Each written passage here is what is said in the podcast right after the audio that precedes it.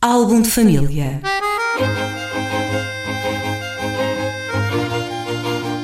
A origem e a evolução das famílias e dos seus sobrenomes.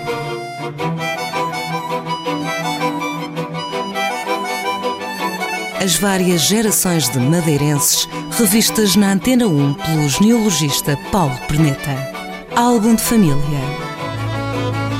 Paulo Perneta, bom dia. Bom dia. Cá estamos reunidos na manhã da rádio desta quarta-feira para mais um álbum de família. Neste caso, vamos eh, percorrendo ao longo dos últimos programas algumas das quintas tradicionais do Funchal. Já tens abordado algumas aqui mais eh, a poente. Que quinta trazes para esta semana? Para esta semana trago a Quinta Margarida, também nos Ilhéus, aliás, no segmento das que nós temos falado aqui.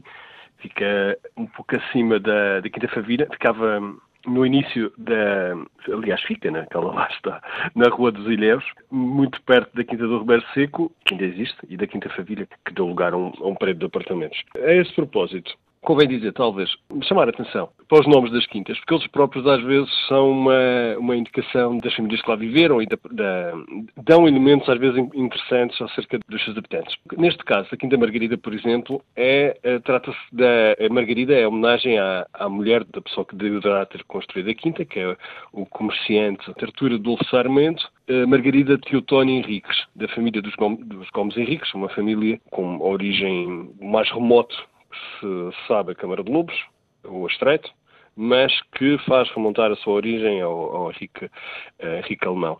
Nós falamos no último programa, por exemplo, da Quinta Castelo Branco, da Quinta Favilha, dois sobrenomes das famílias que lá viveram, e esta Quinta uh, uh, Margarida, que era da família Sarmento, fica muito próximo e fazia pandan, por assim dizer, com uma outra de volumetria uh, parecida, semelhante, que é a Quinta Sarmento, também ela com o nome, um sobrenome de, de família, fazendo referência ao sobrenome da família que lá, que lá viveu. Os nomes das quintas têm normalmente o nome de família?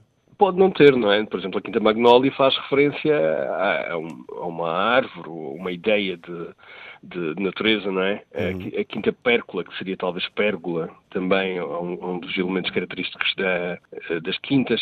Pois há os nomes com caráter são... religioso? Sim, ou toponímico, ou toponímico, se quiser. Toponímico, bastante prosaico, como a Quinta do Roberto Seco, não é? Porque é na, uhum. na margem do Roberto Seco. A Quinta de Santa Luzia, por exemplo? Sim, a de Santa Luzia, mas aí...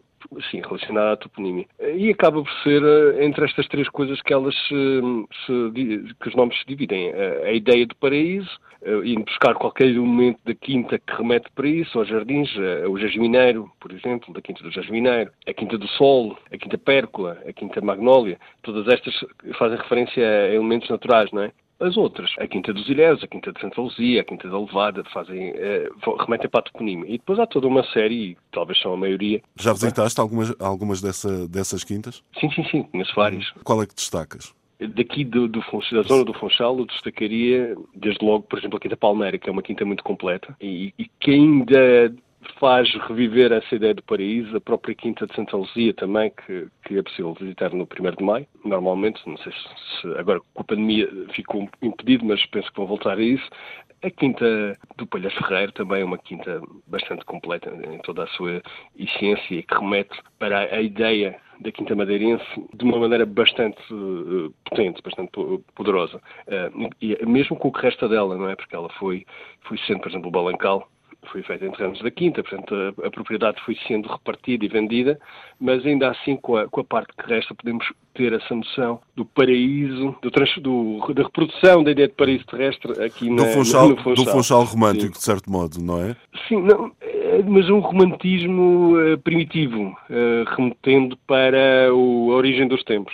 É romântico, sim, mas um romantismo naturalista, é, é, é nesse aspecto da, da natureza, sobretudo, com também a ideia do amor que se passaria no, nos jardins, na, é, é claro que tudo isso está junto. Um paraíso primitivo onde tudo, tudo poderia acontecer. E há várias referências até na literatura uh, da época, é essa ideia, portanto, não é, não é uma construção atual que a gente faz olhando para... Existia mesmo esta, esta noção de, de recriar aqui no, no Funchal, que era, era possível graças à, ao clima, esse paraíso perdido, paraíso perdido, no fundo. Uhum. E que convém preservar, não é? Esse legado que vem, de, que vem do passado. Mais que preservar, convém, penso que convém reabilitá-lo e recuperá-lo, porque é uma, eu acho que é uma cotação boa, que tem em tanta linha com, com, com a atualidade, não é? Que penso que mais, mais que preservar seria voltar um pouco a isso e voltar a fazer, a fazer quintas como, como estas, não, não, não talvez com estas casas, não é? Que são, que são bastante ultrapassadas, mas a parte dos jardins não está ultrapassada. E eu, nesse aspecto, gostava de chamar a atenção, por exemplo, para a Quinta da Torrinha, que foi transformada numa, num, num empreendimento, penso que é turístico, mas os jardins foram recuperados de uma maneira uh, fantástica. Portanto, aquilo que era a principal riqueza da, da Quinta foi, de facto, preservado. Preservado, muito bem. Fica, fica, então essa, fica então este programa em jeito de homenagem também a esse património que temos aqui na nossa, na nossa cidade. Para a semana, uh, iremos continuar a abordar esta questão das quintas tradicionais do Funchal. Agradeço teres vindo aqui à Manhã da Rádio, Paulo. Até para a semana. Até para a semana. Álbum de família.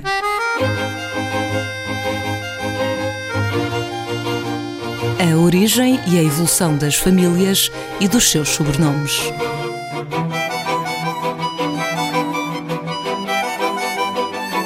As várias gerações de madeirenses revistas na Antena um pelo genealogista Paulo Perneta. Álbum de família.